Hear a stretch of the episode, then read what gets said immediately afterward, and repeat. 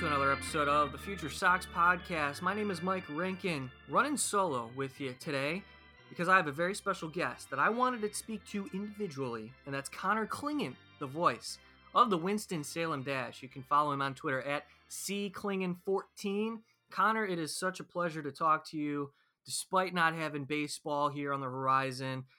I have so many questions for you as the voice of the Dash. How are you, and how are you able to get yourself through these unprecedented times right now? Well, first off, Mike, thanks for having me on. And, uh, you know, I, am doing all right. Uh, I, I, think everyone's uh, kind of in a tough spot in any industry and everywhere right now. Um, certainly, it's tough to be without baseball. And I was really excited for this season. It would have been my first season as the, the voice of the Dash, uh, so to speak. Uh, after last year, I was the assistant for Joe Weil. Um, so I was excited about that, and unfortunately, uh, it's going to have to wait. Um, I think it was March 11th, March 12th, that kind of weird two days where the NBA got suspended, and then all of a sudden you realize, okay, this is definitely going to have an effect on minor league baseball and obviously Major League Baseball as well. So it's it's been a weird couple of months, but uh, you know, just like everybody, just doing what I can to get through it. Um, you know, still going back and listening to old games last year, trying to get better any way that I can. Uh, researching players in the White Sox system, uh, just really trying to find uh, ways to pass the time. Yeah, we wish you obviously we wish you all the best, and, and we're thinking about all the people working in minor league baseball, the game day crews uh, at every level, as well as in the independent scene. I mean, those are the teams that are really taking a hit throughout all this. So we're we're hoping that obviously eventually we can get back to baseball. That's where all the revenue is gained. But when I when I wanted to talk to you today, Connors, there's so many questions that I had related to the Winston Salem Dash. You mentioned it.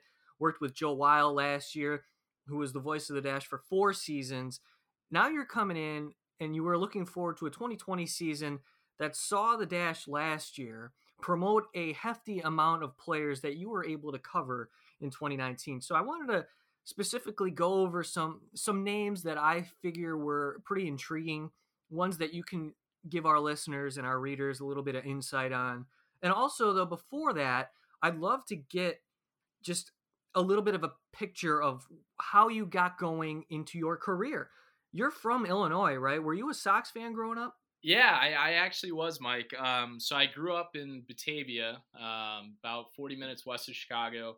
Uh, grew up as a huge White Sox fan. So I was, my dad and I would go to games all the time at, uh, well, first it was the new Comiskey. I never got to see the old Comiskey. Uh, then U.S. Cellular and Guaranteed Rate as well. So uh, some of the cooler games I was able to go to as a White Sox fan. I was actually at game one of the ALDS against the Red Sox, the 14 to 2 game.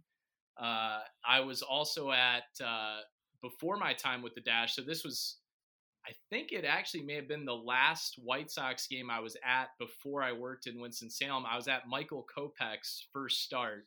Uh, that kind of weird game against the Twins where it started raining and uh, he really hit some bad luck there with the weather. But uh, yeah, grew up a huge White Sox fan, and so it's been uh, pretty cool to get the opportunity to work in the White Sox system. Yeah, I, I figure, and too, Winston Salem, the view from the booth, it's hard, it's tough to beat. That's a beautiful ballpark to call call your workplace. So, little jealous on this end, but hey, you know, it's a matter of getting to a spot where you're doing what you love, and I appreciate the grind that you're on, and obviously we're rooting for you to get baseball back because you and Joe really had something going last year. Tell me a little bit about working with Joe Weil because he's obviously moving on from the Winston Salem Dash, but you had a lot of fun last year covering a pretty darn good Winston Salem team. Oh, we definitely did. Uh, and, and, Joe is a great friend of mine, a great mentor to me, and uh, really, you know, I was a White Sox fan, but he was someone that, you know, I had seen his work. Um, I had heard, you know, some of the calls that he had made, and I thought, man, it'd be really great to work with this guy and, and learn with this guy. And even with the high expectations I had coming in, it, I mean, it, it, was really even better than that, just because uh, he was someone that uh, you know obviously he wanted to improve himself and do the best for himself but he was always really focused on, on teaching me different things about how to broadcast a baseball game uh, or as well on the media relations side uh, he's a fantastic writer um, I highly recommend everyone read the blog post that he wrote on Omar Vizquel. Um, really outstanding. Uh, that was actually just a couple of weeks ago. Um, so he was an awesome person to work with, still someone that I'm great friends with, and uh, I was really lucky to have that experience. And wasn't a surprise to me at all last year when he ended up winning Carolina League Broadcaster of the Year. Let's look forward to your job now is covering the Winston-Salem Dash. Connor Clingan, the voice of the Dash, they just unveiled a new sort of logo. Can you kind of elaborate on that? What's your opinion? I think it looks pretty sharp. Oh yeah, it's a great look. Um, I think what I like about it is that it kind of combines a retro uh, with a modern touch. Uh, and if you're a White Sox fan, especially, our home cap is now a black cap with a white interlocking W and S. It almost looks like it could be an alternate White Sox hat. Uh, and that was kind of part of the deal in, in redesigning the logo is that they wanted to incorporate Winston Salem, but also kind of give a tip of the cap to the White Sox as the parent club.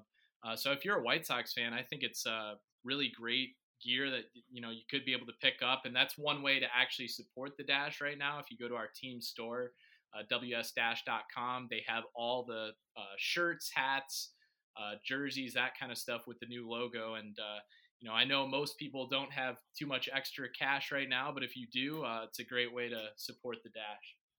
Yeah, that's pretty sweet. The the gear that the Dash have. I love the color scheme. Uh, I'm just a fan. I'm a fan all the way around. The logo looks great. Anyway, all right, let's move forward. Let's talk about the players that you were able to cover last year, guys that you were able to to see on a day to day basis. And I always, I always say it's so important to be able to really get a feel of a player is to sit there and, and watch them in person. Of course, that's very very important to get a legitimate scouting aspect down. But also, you have the benefit of watching them progress throughout their career, albeit just for one season or maybe even a half a season because a lot of the guys that you covered were promoted to double A. But one guy that you were able to see for a short period of time was Luis Robert. Can you just can you just share what you saw in Luis Robert? I saw something that I'll never see again. it is really uh, the simplest way I can put it. So I he was with us for only 19 games last season, uh, and, and, Joe had seen him in 2018, so he kind of offered a different perspective. I, I, think it's been well documented. He had the the thumb injury and the wrist injuries in 2018, so you know he doesn't hit a single home run in 2018. And you know we get into 2019 and we're thinking, okay, well the White Sox paid this guy 26 million dollars. So what did they see here? And I think from Game One of 2019, we realized uh, how special he was. Um, you know, it got to the point by the end of that run, uh, Justin Jirschele, who's a fantastic manager, who's now going to be the manager of the Birmingham Barons. Uh, he was calling him basically a created player in a video game by the end of that 19 game run because he was just every night he was doing something special. And I think maybe even more so than the monster home runs, what was impressive was the speed that he had. Uh, he hit multiple triples to left field at our ballpark that's not an easy thing to do at BB&T Ballpark. It's a pretty short porch out there in left field, um, but he had the speed where he just, I mean, he just galloped around the bases and uh, he was there in a flash. Yeah, looking at his numbers just quickly in 19 games, I love to revisit Luis Robert's numbers um, in 2019. It was just, it, was crazy. A, a 143 OPS, batted 453 eight homers, five doubles, three triples. I mean, come on, eight stolen bases in 19 games. That that's insane. And of course, you know he was worthy of a promotion and eventually got all the way up to AAA last season. And we'll. I, I love talking about these main prospects, and we'll get to the others because there's so many fascinating names that you were able to cover last season at the advanced A level here in the Carolina League. But you were able to see Andrew Vaughn, a guy like him who was drafted in his first professional season last year, started very briefly in the Arizona League, moved up to Kannapolis after three games, had success there, and then finished his first professional season in Winston-Salem. Nearly 30 games played for Andrew Vaughn last year with the Dash. At 21 years old, how do you feel like he handled that level of competition? Extremely well. And I know that, um, you know, the numbers aren't you know, the super eye popping, impressive, like some of his college numbers where, you know, he hit 50 home runs in three years, Golden Spikes Award, all this and that. Um, and, and, the numbers don't pop off the page from what he did in Winston-Salem, but his approach uh, was very impressive. I mean, he, you mentioned 21 years old, uh, but he was just up there and, and he looks like a professional hitter. He looks like a guy who, you know, I mean, obviously, if he went to the big leagues right away, he would struggle. But at the same time, you're almost like, this guy just, he already looks like he's kind of beyond this level in terms of preparation. Um, you know, I know at the end, the, uh, the batting average, the OPS started to uh, slag a little bit there, but you, you have to remember he played a full college season um, and then had to go into professional baseball. So I always kind of take those numbers with a grain of salt for the guys that have been drafted that year and, and to go through three separate levels. But um, I think by the end of his time in Winston-Salem, I mean, he had shown that, uh, you know, he was definitely ready for the challenge of double A. Uh, it would have been interesting to see what the White Sox had done. It's it's a little bit of a different situation now, but we had seen them previously do with Nick Madrigal, and and then in Robert's case, they put them back in Winston Salem uh, to start that next season to kind of show that they could really dominate that level. Um, so I, I think Vaughn, with what he was doing in spring training, was actually trending towards starting in Birmingham. Uh, but there was a possibility he was going to come back with us, and I think if he had come back to us, he he would have probably dominated the Carolina League for about a month, and then went up to Birmingham.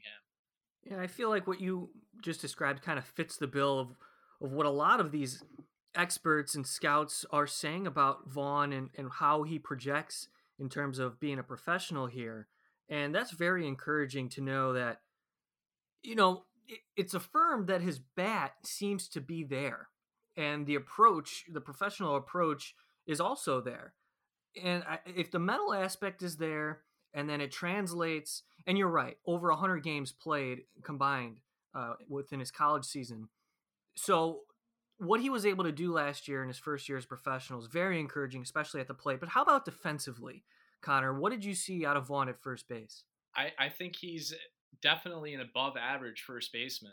Uh, that was the first thing Nick Madrigal said when uh, the White Sox drafted him. I think he actually was in an interview to Chuck Garfien. He said, you know, he's underrated defensively, and he said the same thing to us. And and we saw a number of uh, you know diving plays that he was able to make, and you know, that was what people said when they drafted him. Okay, well, if he's a first baseman, the bat better be that good because he's already at first base. But I, I think you can't just completely do away with the fact that this guy's a really strong defensive first baseman. And I think he'd be someone who'd be ready to uh, step up to that level. I talked about the the polish that he had at the plate, but uh, defensively was impressed by what I saw and uh, did a really good job making those scoops that he had to make, making the diving plays. So I, I think he's someone that that you could just plug and play with at first base defensively.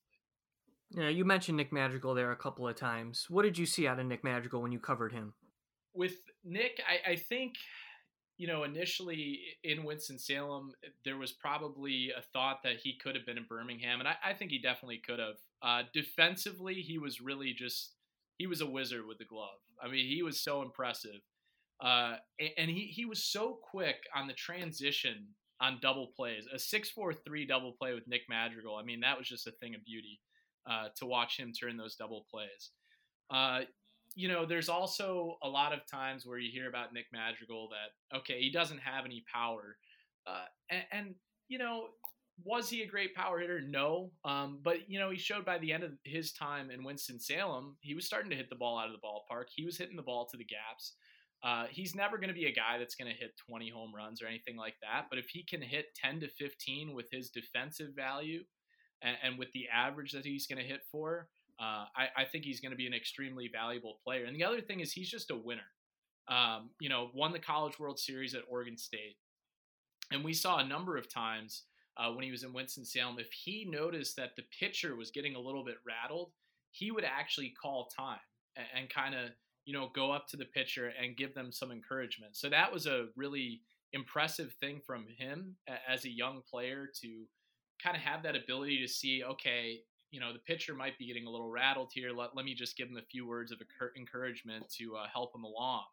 Uh, so that leadership is something that's also impressive with Nick. So uh, really excited to see what he can do, and uh, was obviously impressed by what he did in Double A and Triple A, and that ability to make contact is uh, really incredible. I mean, the strikeout rate only about three percent. Uh, it, it, was just uh, something where he's a unique player.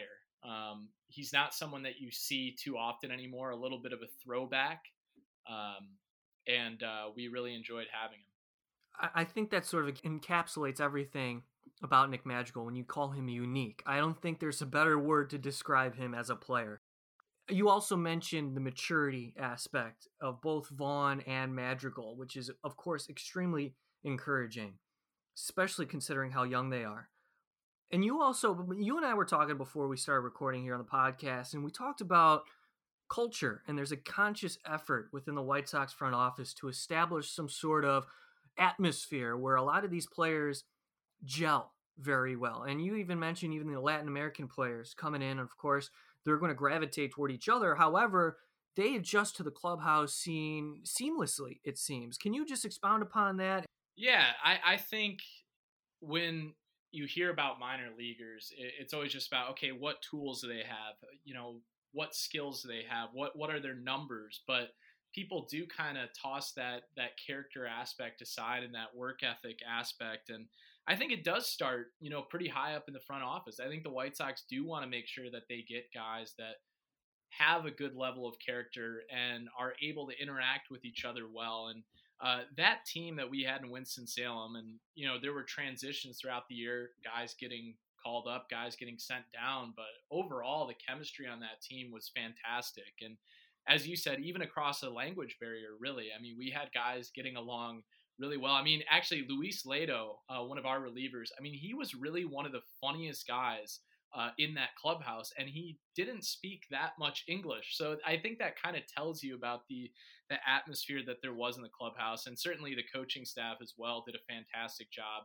Uh, Justin Jirschele, the manager, uh, he's great. Obviously, uh, going up to Double A Birmingham. So uh, all around, we had a great group, and we talked about Joe Weil earlier. He had told me that in his years in Winston Salem, he'd always been impressed by the type of individuals that the White Sox were putting into their system, and uh, I came away with the same impression last year.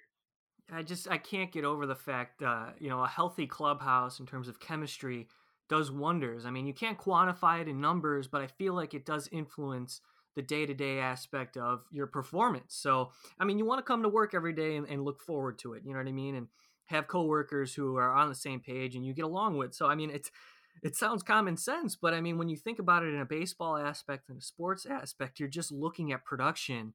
You're not so much concerned about chemistry and really the the people side of things. But I feel like it's incredibly important, and what you're explaining to us is is very reassuring to know that hey there's a conscious effort being made here. All right.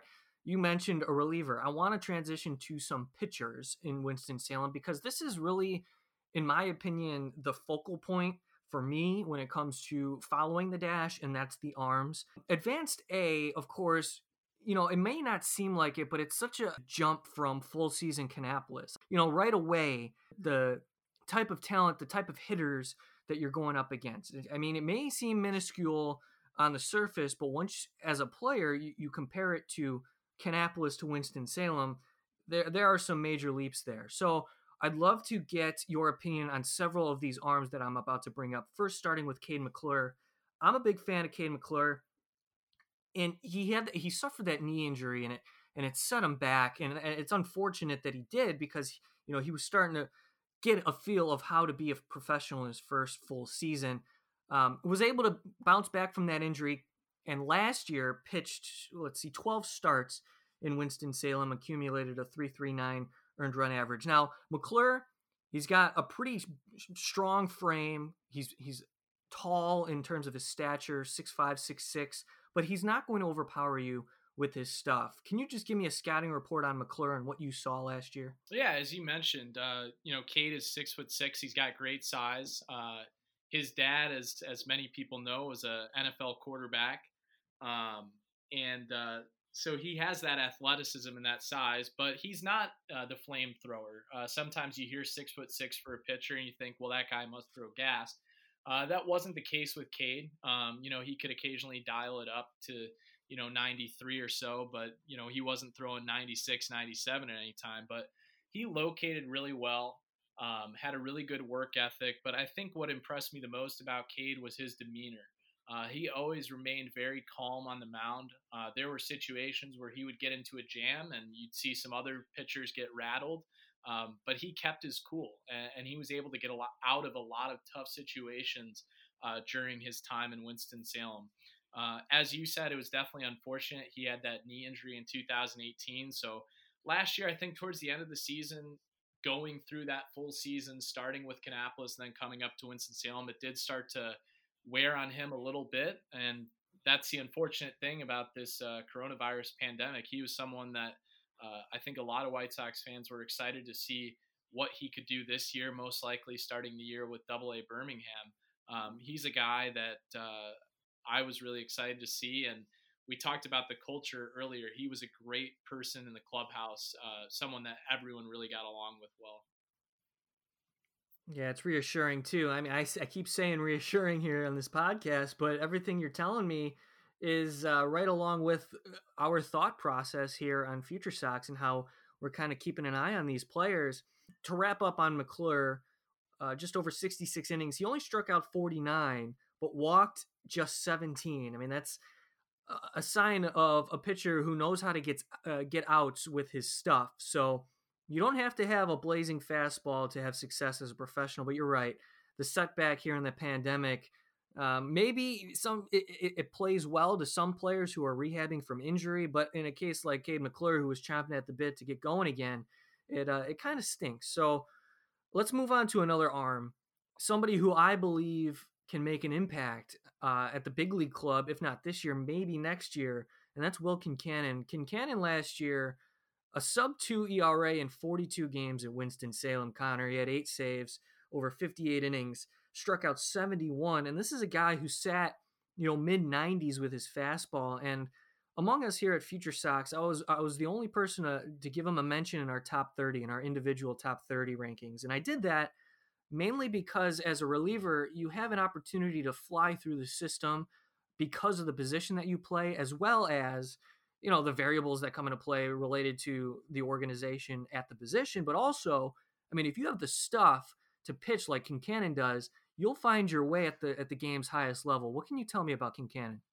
Yeah, Mike, I think he definitely does have that stuff. I mean, last year being a Carolina League All Star, um, he started to really prove himself. And uh, as the season went on, he was put into more and more high leverage situations. Um, you mentioned the saves that he had, and uh, you'd be coming in eighth, ninth inning and, and, and coming in and, and making those uh, appearances and usually doing a nice job. Um, I think the other thing I have to bring up with Will is, you know, he's a Chicago area guy too. Um, so it's something that's cool for him uh, coming from Riverside. He grew up as a big White Sox fan. So um, he's really enjoyed uh, being a part of the White Sox system. And I think he has the talent, as you said, to be a fast riser, especially as a reliever. Um, he's kind of got that bulldog mentality on the mound. Um, where he can he can really dial it up and and you said mid 90s right there he's got some good breaking stuff as well so uh, he started to as the season went on he seemed to continue get better as well and that's something that's always really encouraging especially on the pitching side and that's another guy i mean i think i'll just say it with everybody it, it, it's really tough that this uh, coronavirus did hit at this time and uh, as tough as it is as a broadcaster i mean it, it's even tougher for these guys where their age is so important and, and to, to lose that time on their development is really tough. But, uh, you know, I'm sure him and all the other players are continuing to work hard in whatever way that they can. Really appreciate the time here, Connor. A couple more for you and we'll let you go. Lefty starters here, I want to bring up a couple of them in Connor Pilkington and Taylor Varnell. Those are two players that we were sort of keeping an eye on, considering that – Pilkington and Varnell, of course, made the leap from Kannapolis. Varnell, especially coming in, you know, for the first time at Winston Salem and, and doing okay.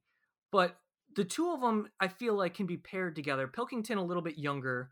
Uh, Pilkington a fast worker, somebody who's not going to blow you away. I know he's got that big looping breaking ball, I'm just curious on your evaluations of both Pilkington and Varnell, maybe more specifically Pilkington.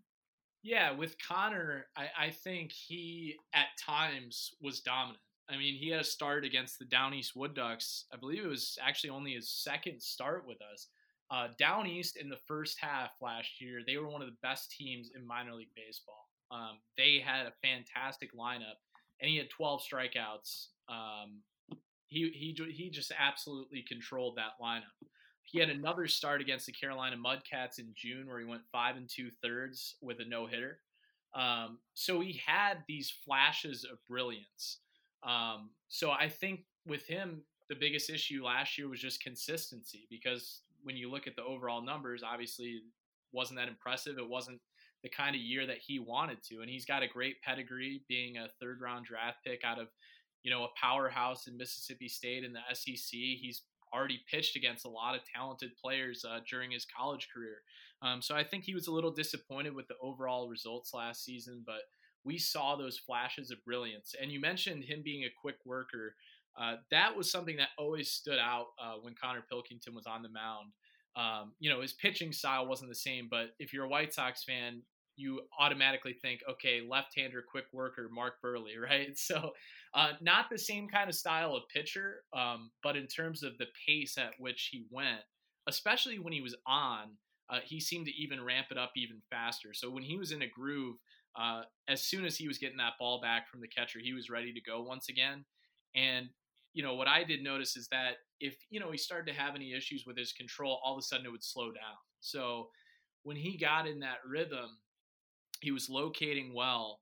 Uh, he would be working just about as quick as any pitchers you'd see in our league. How about how about Taylor Varnell? Because you know I'm curious about this kid, a, a very late round draft pick.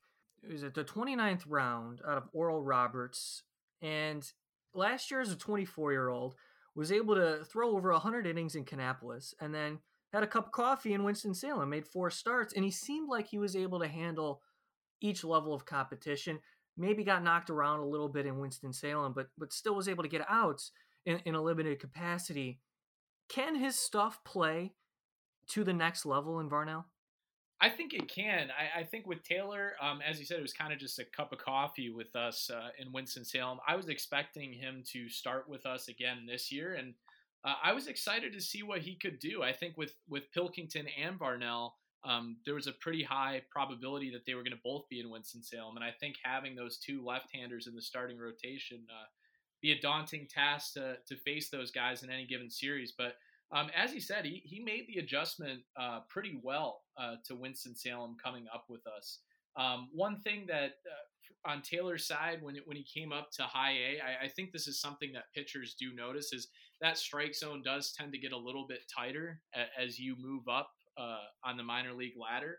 Um, so the control in a couple of the starts uh, got away from a, a little bit, um, especially that first start. And that first start at a new affiliate can be pretty tough. Um, and if you look at the numbers, he had five walks in that one. Uh, but he also had seven strikeouts, and that was against a Fayetteville team that went on to the Carolina League Championship, or well, they actually lost in the finals. But they were a a really difficult lineup for any pitcher in our league to face. So it was a pretty daunting uh, first start for him. Um, but I, I, think he did show the ability to to throw strikes for the most part. Um, just occasionally got away from him a bit, but I was excited to see what he could do uh, with us, probably starting the year in 2020. I am really excited, as I'm sure uh, a lot of White Sox fans are, who are paying attention to Jonathan Stiever. Stiever took the league by storm, really, in the White Sox circle, uh, with all the success he had, really starting in uh, in Winston Salem. I mean, in 69 innings, um, or excuse me, 71 innings, struck out 77, a sub one WHIP, a, a 215 earned run average. A lot of these, uh, like when we talked to Keith Law and, and Jim Callis, a lot of these experts are talking about Stiever as a legitimate player in the White Sox rotation, at, at least as a projectable piece. 22 years old last year. I mean, this is somebody that we're excited about. Are you kind of sharing the same sentiment when it comes to Stiever? Definitely. I, he was uh, really a joy to watch last year.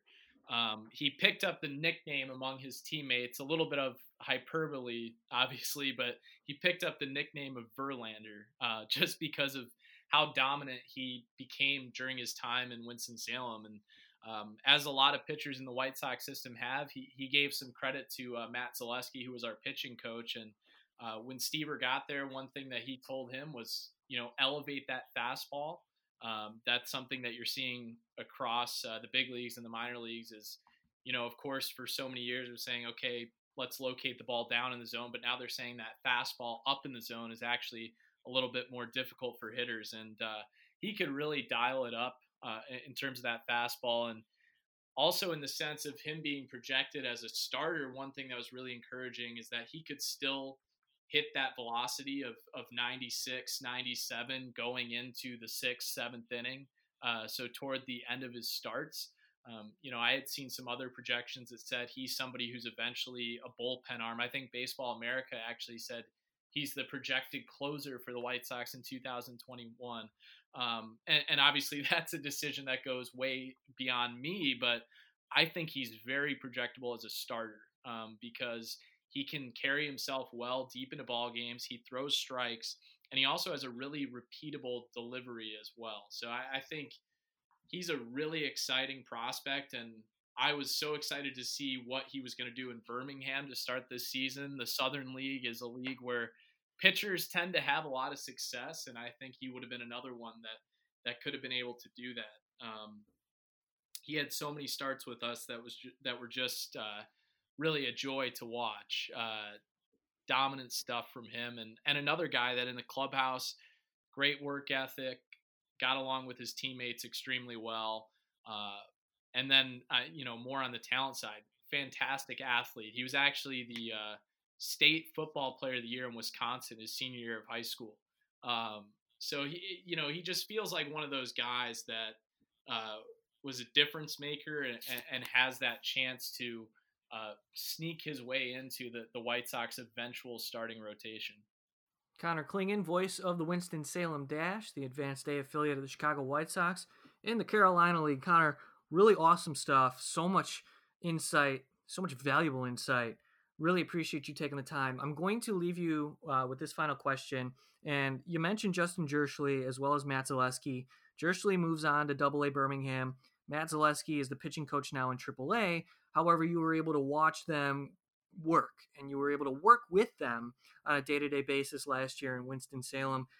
On a professional level, when you were able to talk to Zaleski and Jirschele, getting information for the media relations department, what was it like speaking to those baseball minds and what did you learn uh, watching them go to work each day i think for both of them um, they're great teachers um, uh, especially uh, with matt zaleski as, as i mentioned he, he does a really nice job of letting pitchers know okay here's what you're doing well um, here's what you might need to change up. And sometimes pitchers, when you get the professional level, I mean, I think anyone who's a professional athlete, you have that little bit of, um, you know, somewhat of an ego about your own stuff or the way that you uh, do things. But uh, what he did is is he made things really digestible for them, and, and I think the players really enjoyed uh, working with him. And I, we've seen time and time again. I, I, mean, Dylan Cease in 2018, he gave a lot of credit to uh, Z as well for his improvement that he had in Winston Salem. Uh, you know, leading him all the way, you know, in 2019, making his big league debut with the White Sox. Um, with Justin Jirschele, I mean, he was uh, fantastic to work with. Um, and, and, it gets talked about so much his age. Um, you know, he tries to, you know, kind of put that aside because obviously he, he's just someone that wants to show up and wants to get to work. Um, but in some ways, it does give him an advantage because he's able to build these relationships really well with the players, being a little bit closer to them in age. Um, but he, he's a guy that uh, you know gets along with the players really well. Um, he knows when there are those times where where you can be a little bit more loose and the team can have fun, but when it's time to get down to business, uh, he's ready to get down to business, and, and he's certainly uh, you know, very serious about uh, making sure that the team's extremely prepared and, and ready to go. Um, you know, he, he's one of those guys. It's kind of a sports cliche, but you know, first one to get in and last one to leave. Um, that was kind of the way that Jirsch was because you know he he took his preparation for for every game very seriously and. Uh, I know it's talked about as well with uh, his dad uh, being the third base coach for the Royals. Um, he definitely used his dad as someone um, that he could talk to and, and get advice from. But uh, you know, I, I, was definitely lucky to work with him last season. Um, he, he's uh, a great guy. Um, he actually just had his uh, his daughter with his li- wife Liz. Um, so congratulations to him for that. But really enjoyed working with him and uh, our entire staff, our hitting coach Jamie Dismuke as well. Uh, just a great group. It goes along with the players as well. I mentioned earlier the White Sox try to get high character individuals. They definitely do that with the coaching staff too, because um, they just every every day you could see uh, the relationships that they were building with the players, the respect that they had from the players, um, and, and, also just that that work ethic and showing up early, leaving late. Um, just a fantastic staff to work with. Outstanding stuff, Connor. Thanks so much for taking the time.